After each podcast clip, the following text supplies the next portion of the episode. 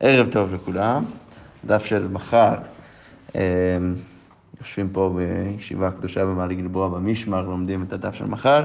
דף של מחר זה פסחים דף פ"ג, ואנחנו עצרנו היום בפ"ג עמוד א', בתחילת העמוד. ואנחנו בדיוק אה, אמרנו בסוף פ"ב, אה, היינו באמצע הדיון, השאלה האם כשיש פסול בקורבן, האם, אה, האם אנחנו אומרים שצריך לשרוף את הקורבן מיד, או האם אנחנו אומרים שצריך עיבור צורה. בגדול ראינו מחלוקת במשנה, שתנא קמא אומר שאם יש פסול לא בגוף של הקורבן, אלא זה רק איזה משהו בעייתי שקרה לביילים, שהם נטמעו או, שהם מתו, אז תעובר צורתו ויישרף בשישה עשר, צריך לעשות את זה בשישה עשר ולא לא מיד. ורבי יוחנן בן ברוק אומר, אף זה יישרף מיד לפי שאין לו אוכלין. וראינו בסוף... בסוף הדף עצמו שרבי יוחנן מפרש את רבי יוחנן בן ברוקה ואומר שרבי יוחנן בן ברוקה וגם רבי נחמיה שניהם אומרים שאפילו אם הפסול קורה אחרי שכבר זרקו את הדם, דהיינו, זה כאילו הפסול הכי פחות משמעותי, כי הם עשו את כל העבודה בסטטוס אה, מעולה, אפילו במקרה כזה, בכל זאת, אה, בכל זאת אה, אה, צריך לשרוף את זה מיד. אז הגמרא עכשיו תוסיף עוד מישהו לקבוצה של האנשים שאומרים שאפילו אם יש אה, פסול שמגיע רק אחרי, שבכל זאת, בכל זאת צורפים מיד. אז הגמרא אומרת, רבא מוסיף אף רבי יוסי הגלילי. אז אפילו רבי יוסי הגלילי סובר ככה. למה רבי יוסי הגלילי סובר ככה? ולפני שניכנס לברייתא שמוכיח את זה, אז חשוב שיש לנו קצת רקע לסדר, שאולי היינו צריכים לעשות את זה גם בדף של, של, של היום, אבל לא עשינו את זה. בכל זאת, יש בעצם כמה קורבנות שאתה... בדרך כלל בקורבנות שמביאים ברוב הקורבנות, אז שוחטים את הקורבן ואז זורקים את הדם על מזבח החיצון באזהרה, ואז צריך אה, להקטיר חלק מהבשר, תלוי בסוג הקורבן. כן, בקורבן עולה צריך להקטיר את כל הבשר, בקורבן חטאת אתה מקטיר חלק מהקורבן, והכוהנים אוכל, אוכלים את שאר הבשר. קורבן שלמים זה נאכל על ידי הביילים. אמרנו גם היום ש, שיש חילוק, זה, זה החילוק גם שיש בין קודשים קלים וקודשי קודשים. לא משנה, סבבה. זה לגבי רוב הקורבנות. יש גם אה, אה, כמה קורבנות, שזה בדרך כלל קורבנות שקשורים לאיזשהו חטא ש, שעשה הציבור, שבמקום לזרוק את הדם על גבי המזבח החיצון, באזהרה צריך לעשות איזושהי עבודה עם הדם במזבח הפנימי, במזבח הזהב שבתוך ההיכל בבית המקדש. וכתוב בויקרא ו' שכל חטאת אשר יובא מדמה פנימה לתוך ההיכל, אז צריך לשרוף את הבשר הזה, ואף אחד לא יכול לאכול את הבשר. ואתה לא שורף בדרך כלל את הבשר הזה על גבי מזבח החיצון, אתה שורף את זה מחוץ למחנה, אמ, וזה כאילו המשך תהליך הבאת קורבן כזה. אז אם מביאים קורבן על איזשהו, אה, אה, איזשהו חטא שהציבור עשה, אז אתה עושה איזו עבודה עם אדם במזבח הפנימי, ואז אתה אה, שורף את ה... אמ, ואז אתה שורף את, ה, את הבשר מחוץ למחנה. אז אז חכמים, כשכתוב בויקרא ו', אנחנו נכנסים עוד שנייה לברייתא, שרבי יוסי הגלילי חולק על עמדה אחרת של חכמים שמובא במסכת זבחים, אז חכמים שם אומרים שכשכתוב אה, כל, כל חטאת אשר יובא מדמה פנימה להיכל, צריך לשרוף אותו, אז הם לומדים שזה לא רק מדבר בהקשרו על הקורבן, שבאמת כפי עבודתו הנורמלית צריך להביא את הדם של ה... אה, של הקורבן, של הבהמה, ולעשות איזושהי עבודה במזבח הזהב ואז לשרוף את זה, אלא זה גם מדבר על קורבן כזה, צריך אז לשרוף, וזה גם מעיד על קורבן אה, רגיל, שבדרך כלל צריך לזרוק את הדם על גבי מזבח החיצון, וזה מעיד שאם טעית בטעות והבאת את הדם פנימה, שצריך גם לשרוף את הבשר הזה. אז, אז הם לא, משתמשים בפסוק הזה כדי ללמוד גם על גם וגם, כן, גם הפשט, פשוטו של הדבר בעניינו וגם על קורבן רגיל שלא היית אמור להביא את הדם פנימה ואז הבאת את הדם פנימה, אז צריך לשרוף. עכשיו, רבי יוסי הגלילי, כפי שנראה עכשיו בברייתא, לא לומד מהפסוק הזה לשאר הקורבנות, אלא הוא רק לומד, משתמש, משתמש בפסוקים האלו ללמוד על עניינו של הדבר עצמו, אבל לא על שאר הקורבנות. ואנחנו נראה שהוא אז צריך ללמוד ש, אה, שאם אה, הכנסת את הדם פנימה, אה, אתה צריך לשרוף את הקורבן, הוא צריך ללמוד את זה ממשהו אחר, כמו שכתוב בבית. אז הגמרא אומר ככה, תניא דתניא, רבי יוסי הגלילי אומר, כל העניין כולו אינו מדבר אלא בפרים הנשרפים ובשעירים הנשרפים. אמ, אז כל הפרשה, כשכתוב שאם הבאת את הדם פנימה, אז צריך לשרוף את הקורבן, זה רק מדבר לעניינו, אה, לעניינו של דבר. של הקורבנות האלו, שעבודתם זה להכניס את הדם פנימה, אז זה מלמד אותי שצריך לשרוף פסוליהן הבית הבירה, שצריך לשרוף את, ה, את, ה, את, ה, את הגופים של הקורבנות האלו, אם קרה איזשהו פסול בבהמה הזאת, אז צריך לשרוף את זה הבית הבירה.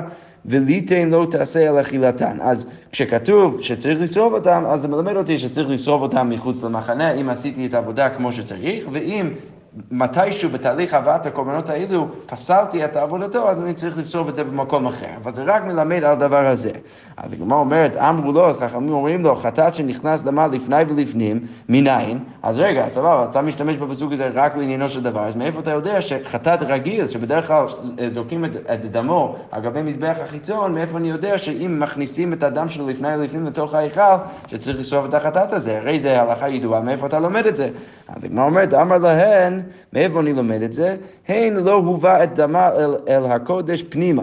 שהוא לומד, אה, אמ, שהוא לומד אה, אה, בשאר הקורבנות, שאם הכנסת את הדם לתוך ההיכל, שצריך לשרוף אותו לא מהפרים הנשרפים ושעירים הנשרפים, אלא הוא לומד את זה מהסיפור של אהרון.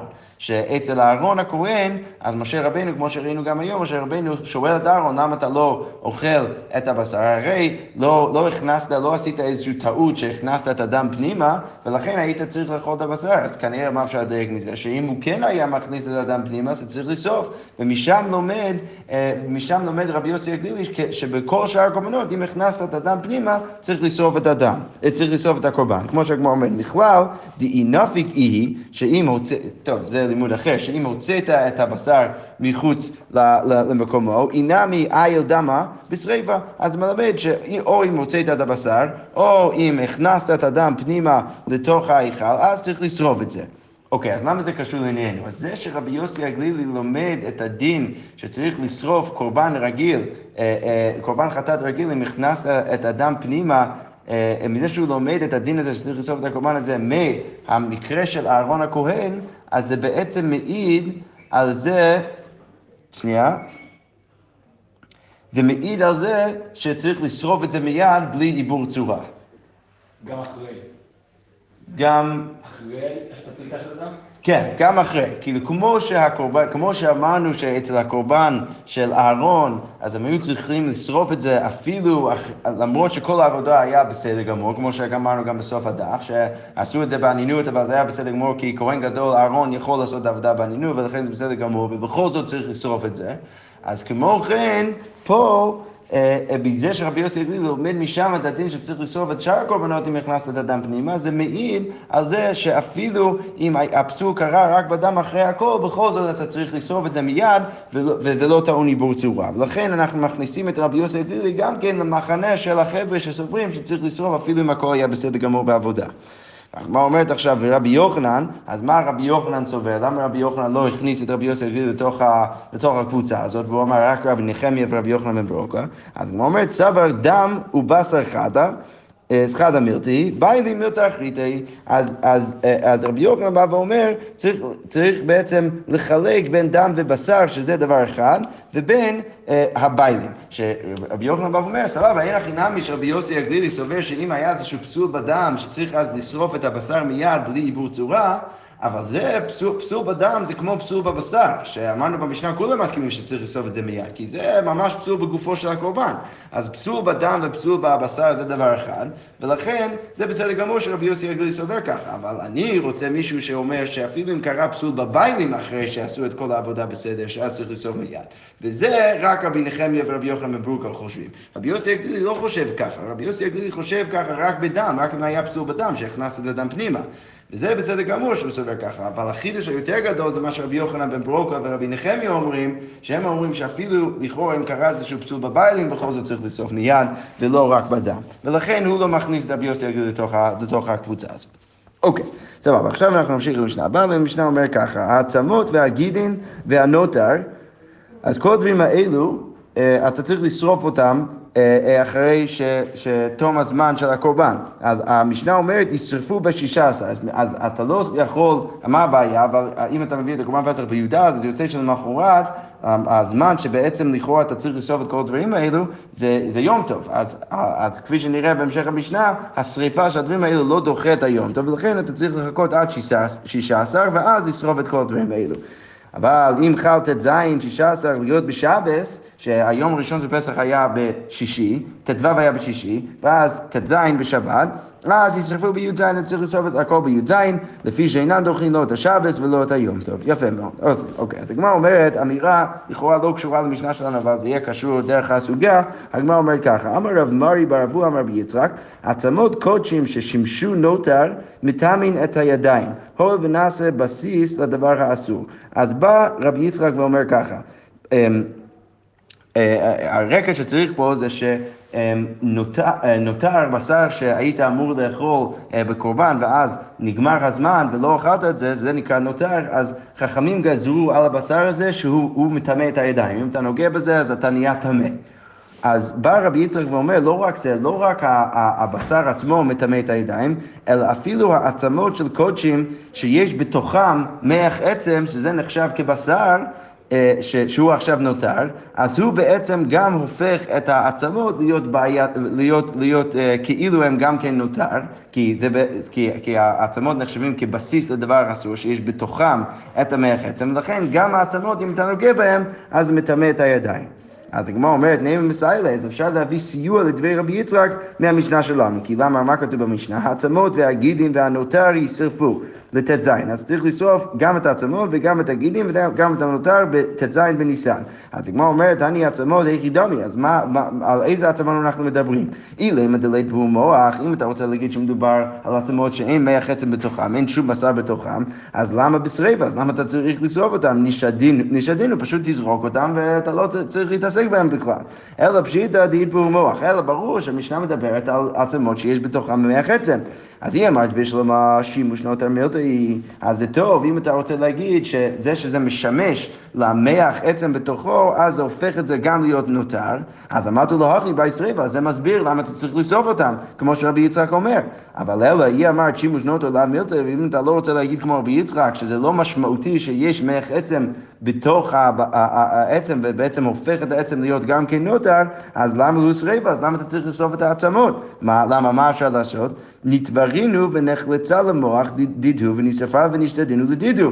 פשוט אחרי הזמן תשבור את העצמות, תוציא את המח עצם, את המח עצם תשרוף ותשליך את העצמות. אז מזה שאנחנו לא מתירים לך לעשות את זה, ואנחנו אומרים שאתה צריך גם כן לשרוף את העצמות, אז סימן שזה שהבשר, המח עצם בתוך העצמות, שם בתוכם הפך להיות נותר, זה בעצם הופך את כל העצם להיות נותר, ולכן אתה צריך לשרוף את זה. אחרי אחד מותר לשבור את העצם? או, אז זה בדיוק יהיה עכשיו הדיון.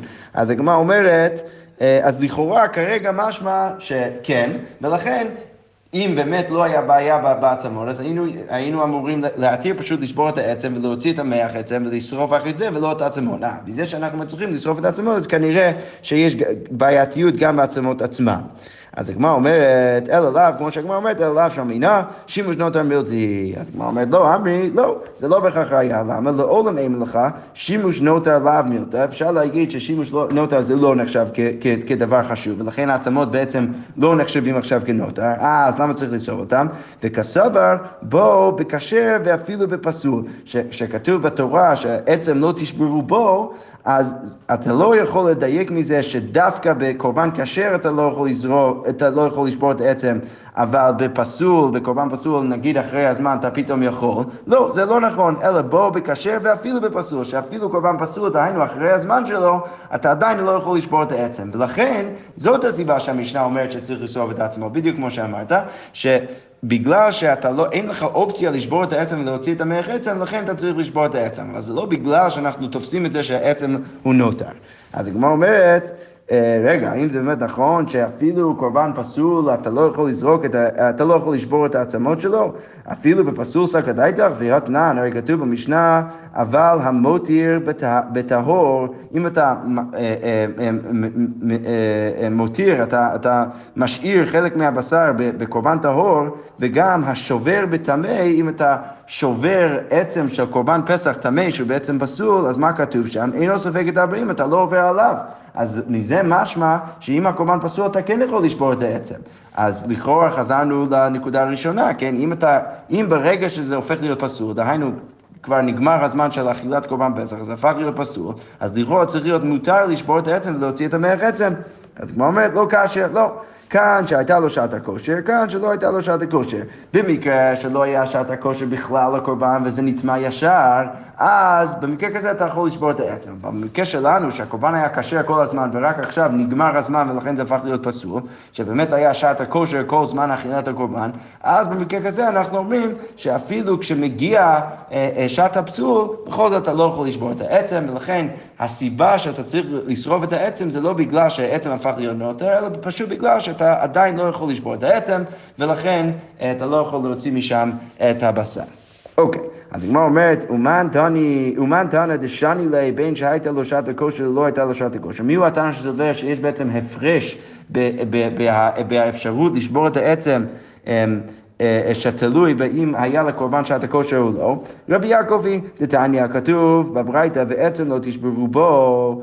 בו בכשר ולא בפסול. תנא קמא בא ואומר, כל קורבן שהוא פסול, קורבן פסח פסול, אתה יכול לשבור את העצמות שלו, אין שום איסור. רבי יעקב אבל מחלק, רבי יעקב אומר, הייתה לו שעת הכושר ונפסל, יש בו משום שבירת עצם. אם היה שעת הכושר, אז אתה, ורק אחרי זה נפסל, אתה לא יכול לשבור את העצם, אבל לא הייתה לו שעת הכושר, אין בו משום שבירת עצם. אבל אם לא הייתה שעת הכושר, אז אתה יכול לשבור את העצם. ורבי שמעון אומר, הוא הכי מקל, הוא אומר, אחד זה ואחד זה, אין בו משום שבירת העצם, ברגע שזה נפסל, אתה כבר, אתה כבר יכול לשבור את העצם. אז לכן לכאורה כרגע אנחנו צריכים להגיד שהמשנה שלנו זה בעצם דעת רבי יעקב, שאומר שאם היה שעת הכושר אז אתה עדיין לא יכול לשבור את העצם, וזאת הסיבה, ש, אה, וזאת הסיבה שאתה צריך לשרוף את העצמות, אבל זה לא בגלל בהכרח שהעצמות הפכו להיות אה, אה, נותר בעצמם. אוקיי, ועכשיו, לא קשור למשנה שלנו, הגמרא עכשיו תביא עוד אה, קושייה על דעת רבי יצחק, ששוב רבי יצחק אומר שהעצמות שיש בתוכם בשר שהוא נותר, אז הוא בעצם הופך להיות, עצ- אה, העצמות עצמן בעצם הופכות להיות נותר. אז הגמרא אומרת, מתי וכל עצמות הקודשים אין טעונים צריפה, אתה לא צריך לשרוף את העצמות של קודשים, חוץ מעצמות הפסח מפני התקלה, אבל העצמות של הפסח אתה כן צריך לשרוף אותם, לכאורה בגלל שיש שם חצי בתוכם, אתה לא יכול לשבור אותם ולהוציא את זה, ולכן אתה צריך לשרוף אותם. אז הגמרא אומרת, הני עצמות היחידמי, על איזה סוג עצמות אנחנו מדברים? אילם מדלי בור מוח, למה לא שריפה? אם אין מוח, אז למה אתה צריך לשרוף את זה בעצמות של קורבן פסח? ודאי, אלא פשיטא דאית בור מוח, אז ודאי מדובר על עצמות שיש בתוכם מח עצם. אז הגמרא אומרת, ואיסא גדייתך שימוש נוטר מילתא, אם אתה רוצה להגיד ששימוש נוטר זה מילתא, ולכן אם יש מח עצם בתוך העצמות, זה הופך את העצמות להיות נוטר. אז למה אתה אומר שצריך לשרוף אותם רק בקורבן פסח? עצמות קודשים, המאי, אין טעוני צויבה, למה אתה לא צריך לשרוף אותם? כי הרי יש מח עצם בתוכם, להיות נוטה, שהופך גם את עצמו להיות נוטה, לכאורה אתה צריך לשרוף אותם. לכאורה משמע דלא כרבי יצחק. אז כמו אומרת, אמר רב נחמן יצחק, הכה במאי עסקינן כגון שמצאן חלוצין אה, אה, שמצאן חלוצין. אז מה, מה, על מה הברייתא מדברת? על מקרה שאתה... אתה, כשאתה מוצא את העצמות, אתה מוצא אותם כבר שבורים עם המח עצם נטול מתוכם. אוקיי, אז למה עכשיו יש חילוק בין אה, קודשים וקורבן פסח? עצמות קודשים, דאין בהם משום שבירת עצם, שאין איסור לשבור את העצם, אז מה אתה מניח? אתה מניח שקמי דניהבו נוטר חצינו, ולא אהב שימוש נוטר, אתה יכול להניח שלפני שזה הפך להיות נוטר, ברגע שהבן אדם אכל את הקורבן, הוא שבר את עצמו, ולקח את, הבס- את המח עצם מתוכם, ואכל את זה, ואז פשוט השאיר את, העצמות, ולכן אתה יכול להניח שהעצמות לא באמת הפכו עכשיו להיות נוטר, ולא באו שריפה, ולכן אתה לא צריך לשרוף אותם. אבל עצמות הפסח, יש משום שבירת עצם, שיש איסור לשבור את זה, אז מה אתה מניח? לבטר דניהבו נוטר ודחלצינו, אתה צריך להניח שרק אחרי שזה הפך להיות נוטר, אז אה, הוא, הוא שבר אותם ו- ו- ולקח המח עצם, והבו לו שימוש נוטר ובאו שריפה, ולכן אתה צריך להניח שהבס, ש, שהמח עצם ש, ש, שהיה בתוך העצמות, שזה הפך להיות נוטר, הפך גם את העצמות להיות נוטר, ולכן אה, זה לכאורה דווקא הפוך, וזה כן משמע כמו רבי יצחק, שהנוטר בתוך, בתוך העצמות הופך את העצמות גם כן להיות נוטר. אוקיי, ורב זביד, אה, גם כן מביא תירוץ, הוא בא ואומר ככה, אמר, אה, אה, אה, רב זיד אמר, הכה במאי עסקינן, מה- במה הברייתא מד- מדברת? כגון שמצאן ציבורין ציבורין, מצאת ערימות של עצמות. אוקיי, למה זה חשוב? ומהן חלוצין. אה, אז, אה, ו- ואתה רואה שבחלק מהם הם שבורים ולקחו כבר את המח עצם מתוכם. אז הגמרא אומרת, עצמות קודשים דאין בהם משום שבירת עצם, אז עצמות של קודשים שאין בו איסור של שבירת עצם, אז מה אתה יכול להניח? ברגע שאתה רואה שכמה מהם הם לקחו את המח עצם, אז לקחו לו ובכל יתלו. אתה יכול להניח שהם לקחו גם את כל המח עצם מכל העצמות, ולכן אתה לא צריך לשרוף אותם. ואכלו והם אכלו את זה, ולכן לא באי שריפה. אבל עצמות הפסח, יש בהם משום שבירת עצם, אז דילמה הני דחצינו, ולהנח לא חצינו. אתה, לא יכול להניח עכשיו שאתה רואה חלק מהעצמות שלקחו מהם את המח עצם, שזה גם נכון אצל כל העצמות. ולכן אתה צריך להניח שבחלק מהעצמות עדיין יש מח עצם בתוכם, ולכן באי שריפה. אבל שוב, זה, זה לא מעיד על, על שני התירוצים האלו, זה פשוט לדחות את הברייתא ולא להגיד שהברייתא בעצם מנסה להגיד ש... שהעצמות הפכו להיות אה, נוטר, ולכן, אה, ולכן אה, צריך לשרוף אותם, אלא זה פשוט בגלל שאתה מניח שעדיין יש המח עצם בתוכם, ולכן צריך לשרוף, אבל לא בגלל ש... אה, ש אה, אבל לא בגלל ש... כמו שהגמר רצה להגיד שזה נגד רבי יצחק. אוקיי. עכשיו אנחנו ממשיכים לדבר הבא. אז הגמרא אומרת ככה, אמר רב יהודה אמר רב. אז בא רב יהודה ואומר בשם רב, כל הגידין בשר חוץ מגידי צוואר. אז רב בא ואומר, כל הגידין בתוך הבהמה נחשב כבשר, חוץ מגידי צוואר. אבל הגידים של הצוואר, שזה לא, לא כל כך אכיל, לא טעים, אז הדבר הזה לא נחשב כ, כ, כבשר. כמו אומר אצנן, כתוב במשנה שלנו, העצמות והגידים והנוטר יספרו בט"ז. כתוב, זה צריך לשרוף גם את הגידים וגם את הנותר בט"ז. אז הגמרא אומרת, הני גידין איכי דמי, על איזה סוג, סוג אה, גידים אנחנו מדברים שכתוב שצריך לשרוף אותם. וההנחה של הגמרא, כפי שנראה בהמשך הסוגיה, זה שאתה צריך לשרוף משהו, כפי שאמרנו גם בעצמות, אתה צריך לשרוף משהו רק אם זה משהו שהוא אכיל, שהוא סוג של בשר. אז אז על איזה גידים אנחנו מדברים שצריך לשרוף אותם? אילא אם על גידי בשר, אם אתה רוצה להגיד שזה גידים של בשר ממש, אז נחלינו, אז פשוט תאכל את זה. אז למה, למה אתה השארת את זה עד אחרי הזמן? ואי דאיתותא, אה, אתה רוצה להגיד, אה, פשוט, אולי, אולי פשוט השארת את זה וזה הפך להיות נוטה, אבל אז היינו נוטה, זה בדיוק כמו נוטה, אז בעצם, אם אתה אומר שמדובר על גידים של בשר ממש, אז או שהיית צריך לאכול את זה, או שעכשיו זה נותר, ולכן זה לא משהו שהוא מופרד מה, מזה שכתוב במשנה נותר. אלא זה לא יכול להיות הגידים האלו, אלא מה? אלא פשיטא גידי צבא, אז ברור שמדובר על גידי צבא, שזה יותר גבולי, ולכן זה נחשב כאחרת מנותר ממש, לא ממש נחשב כנותר, בכל זאת צריך לשרוף את זה. אז אנחנו לא יכולים להגיד אותו דבר על מח עצם, שהוא גם בעצם שהוא נוטר ממש. זאת אומרת, הסיבה לשרפת המח עצם היא לא בגלל שהוא נוטר. אה, לא, לא הבנתי למה, איך זה קשור ל... שבאותה מידה, למה למה כתוב לי עצמות? זאת אומרת, אותו לימוד אני יכול, למה כתוב לי עצמות?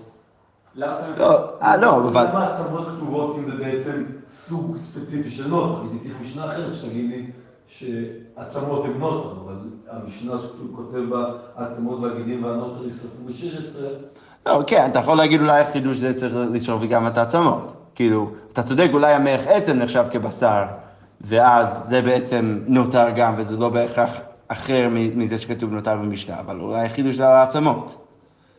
כן? כאילו, טוב, אולי זה, מעניין איך זה, מה שאמרתי עכשיו מתייחס לרבי יצחק, כי אולי זה אומר שבעצם העצמות לא הופכות, להיות נוט, אבל בכל זאת צריך לשרוף אותן.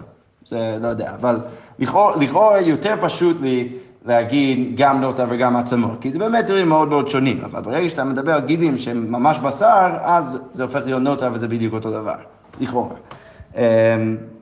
אבל אז בסדר, אז הגמרא אומרת, אלא פשיטא גידי צוואר, אז אלא ברור שאנחנו מדברים על גידי צוואר. ולכן הגמרא אומרת ככה, אי אמר ביש למה בשר נינו, אם אתה רוצה להגיד שזה באמת נחשב כבשר, דלא כרב, אז אמרתו להכי באי שריפה, אז זה מסביר למה צריך שריפה. אבל אלא היא אמרת לה בשר נינו, אם אתה רוצה להגיד שזה לא נחשב כבשר כמו רב, אז למה, למה לא שריפה, אז למה אתה צריך לשרוף אותם? לכאורה קשה הרב. עכשיו אנחנו נראה כמה תירוצים. כמו אומרת, אמר רב חיסא, תירוץ ראשון, לא נצחה אלא לגיד הנשה. אה, זה שכתוב שצריך לשרוף את הגידים, זה שצריך לשרוף את גיד הנשה. עכשיו, כפי שנראה עוד שנייה, אנחנו נצטרך להעמיד את זה בשיטה מאוד מאוד מסוימת בגיד הנשה. כי אם מדובר על גיד הנשה כפשוטו, שהוא אסור לאכול, אז לכאורה זה לא דבר שצריך לשרוף, כן? שוב, בהנחה שלנו שאתה שורף רק משהו שהיית אמור איכשהו לאכול, זה, רק את זה אתה שורף, אז גיד הנשה שהוא אסור לגמרי, אתה לא צריך לשרוף אותו. אז הגמרא אומרת, זה גיד הנשה, כשכתוב גידים שצריך לשרוף אותם, זה גיד הנשה ואליבא דרבי יהודה. שמה רבי יהודה סובר? דתני רבי יהודה אומר, אינו נוהג אלא באחת. והדעת מחרת של ימין, ש, שרבי יהודה סובר שרק אחד מהגידים, שאחד מהצדדים של הבהמה הוא אסור, ויותר הגיוני שהוא הצד הימין. ולכן יוצא שאחד מהגידים הוא בעצם, הוא בעצם מותר, ולכן צריך לשרוף את גיד הנשה. הגמרא אומרת, זה שכתוב בג... ב, ב, במשנה צריך לשרוף את הגידים, זה לא קשה על רב, כי לא מדובר על גידי את זה באמת לא צריך לשרוף, כי זה לא נשק בבשר, אלא מדובר על גיד הנשה, לשיטת רבי יהודה, שאחד מהם הוא מותר לאכול, ולכן צריך לשרוף אותם. אבל הגמרא אומרת, ואלה טיפשו תספוקי מסבקי לרבי יהודה, אה, לכאורה משמע שזה סוגיה במסכת אחרת אה, לגבי דעת רבי יהודה, לכאורה משמע ממה שאמרנו עכשיו, שזה פשיטה לנו שרבי יהודה, השיטה שלו זה בעצם שיטת ספק, שהוא בספק איזה מהם מותר, ולכן ודאי שאחד מהם מותר ואחד מהם אסור, ולכן צריך לאסוף את שניהם. אבל אם אתה אומר שרבי יהודה יודע שהצד הימין זה הצד של אסור והצד השמאל זה הצד שמותר, אז למה אתה צריך לאסוף את שניהם? לכאורה אתה צריך לאסוף רק את הצד השמאל, לא את הצד הימין. וזה בעייתי, כי לכאורה בהקשר אחר אנחנו שאלנו רבי יהודה האם הוא, הוא, הוא בספק או לא בספק. ולכאורה ממה שאמרנו עכשיו היינו צריכים לענות על השאלה הזו ולהגיד שרבי יהודה בספק, הוא לא יודע איזה מהם הוא מותר או אסור. כמו שהגמרא אומרת, דאם אפשר פשיטא לו, כי אם זה באמת היה פשוט לרבי יהודה שהימין אסור והשמאל מותר, אז ההיא דהתר נכלי ודאיסורא נשדיי. אז פשוט היינו, היינו אמורים פשוט לאכול את המותר ולזרוק את האסור, ולא צריך לשרוף אפילו את הגיד הנש... אפילו אחד מהגיד הנשם. זה עוד יותר חזק ממה שאני אמרתי, שאם אתה יודע איזה מותר, אז פשוט תאכל את זה, וההוא שאסור אתה לא צריך לשרוף, אז למה כתוב בכלל שצריך לשרוף את הגידים? אז כמו אומרת, כמו שהגמרא אומרת, למה לשרפה? אז הגמרא אומרת, לא, זה לא בהכרח.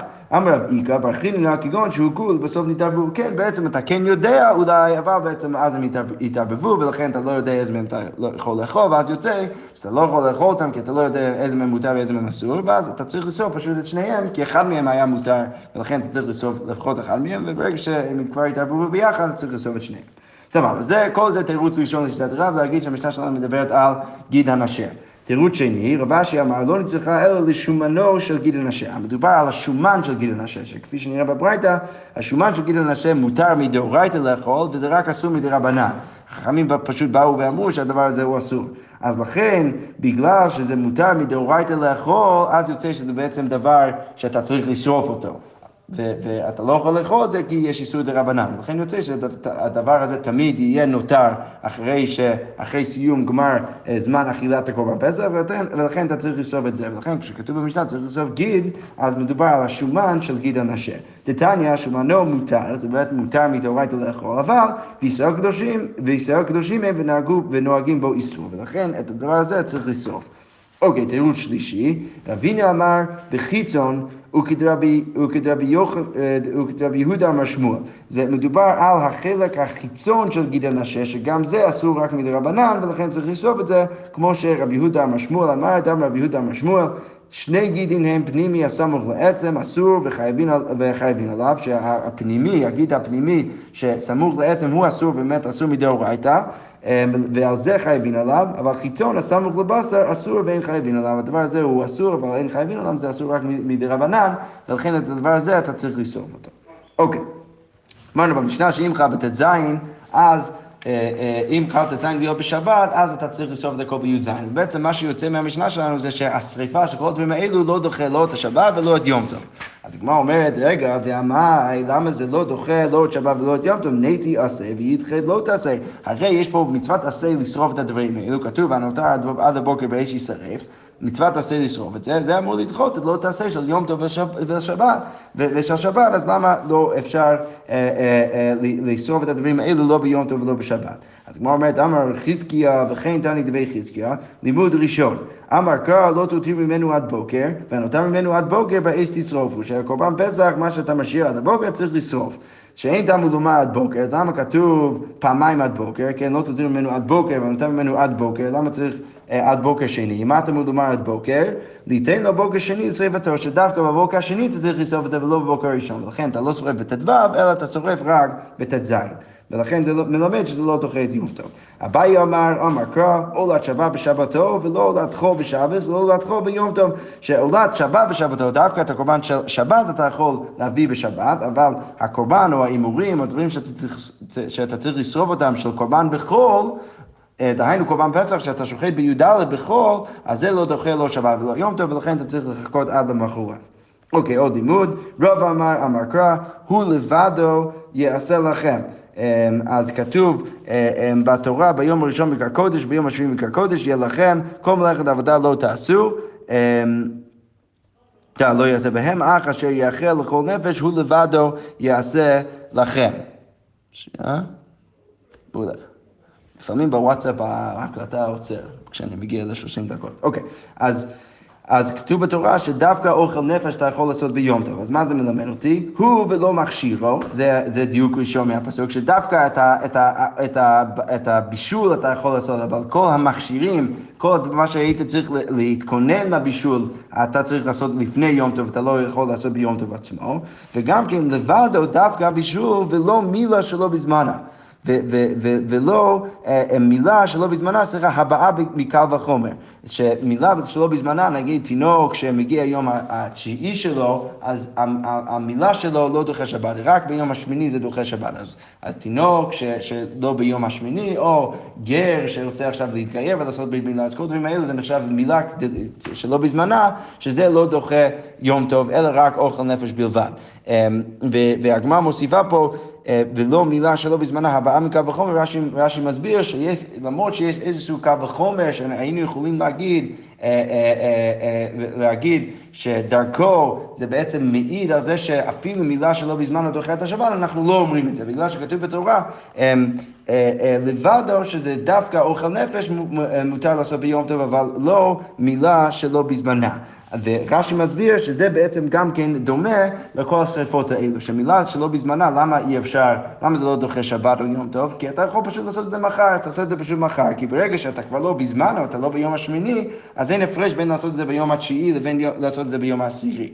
אז כמו כן עכשיו בשרפה של הדברים האלו, ש, שבגלל שאין הפרש בין לשרוף את זה היום למחר, אז עדיף שאתה פשוט תדחה, תדחה את זה למחר ותשרוף את זה למחר, מאשר שתדחה שבת ויום טוב. אוקיי, עוד לימוד, רב אשי אמר שבתון, כתוב אצל יום טוב, אה, אה, כתוב שבתון, אז מה משמע מזה? ש... שבנוסף לזה שכתוב ביום טוב שאתה לא יכול לעשות מלאכה, שיש איסור לא תעשה לעשות מלאכה, יש גם כן איסור עשה, אה, מצוות עשה להפוך את היום טוב להיות יום מיוחד, להפוך, להפוך את זה להיות שבתון. כמו שהגמרא אומרת, יום טוב עשהו, זה הופך להיות גם כן מצוות עשה. אז יוצא שביום טוב יש גם כן לא תעשה ועשה, יש לא תעשה לעשות, לעשות את כל המלאכות, לא לעשות את כל המלאכות, ויש גם כן מצוות עשה להפוך יום טוב להיות יום, יום מכובד שקוראים לו שבתון. ולכן ברגע שיש גם כן מצוות עשה וגם כן מצוות לא תעשה, אז המצוות עשה לשרוף את כל הדברים האלה שמנינו במשנה, זה כבר לא דוחה מצוות עשה ולא תעשה. זה אולי היה יכול לדחות רק לא תעשה, אבל לדחות גם כן עשה, זה לא יכול לעשות. כמו שהגמרא אומרת, אמ, אה, רבשי אמר שבתון, יום טוב עשהו, ואין עשה דוחה לא תעשה ועשה. ולכן זה לא דוחה, לא אתה, אה, אה, זה לא, לא דוחה, אתה לא תעשה ועשה, ולכן אתה לא שורף את הדברים האלה ביום טוב ולא בשבס, אלא רק למחרת. שכוייך.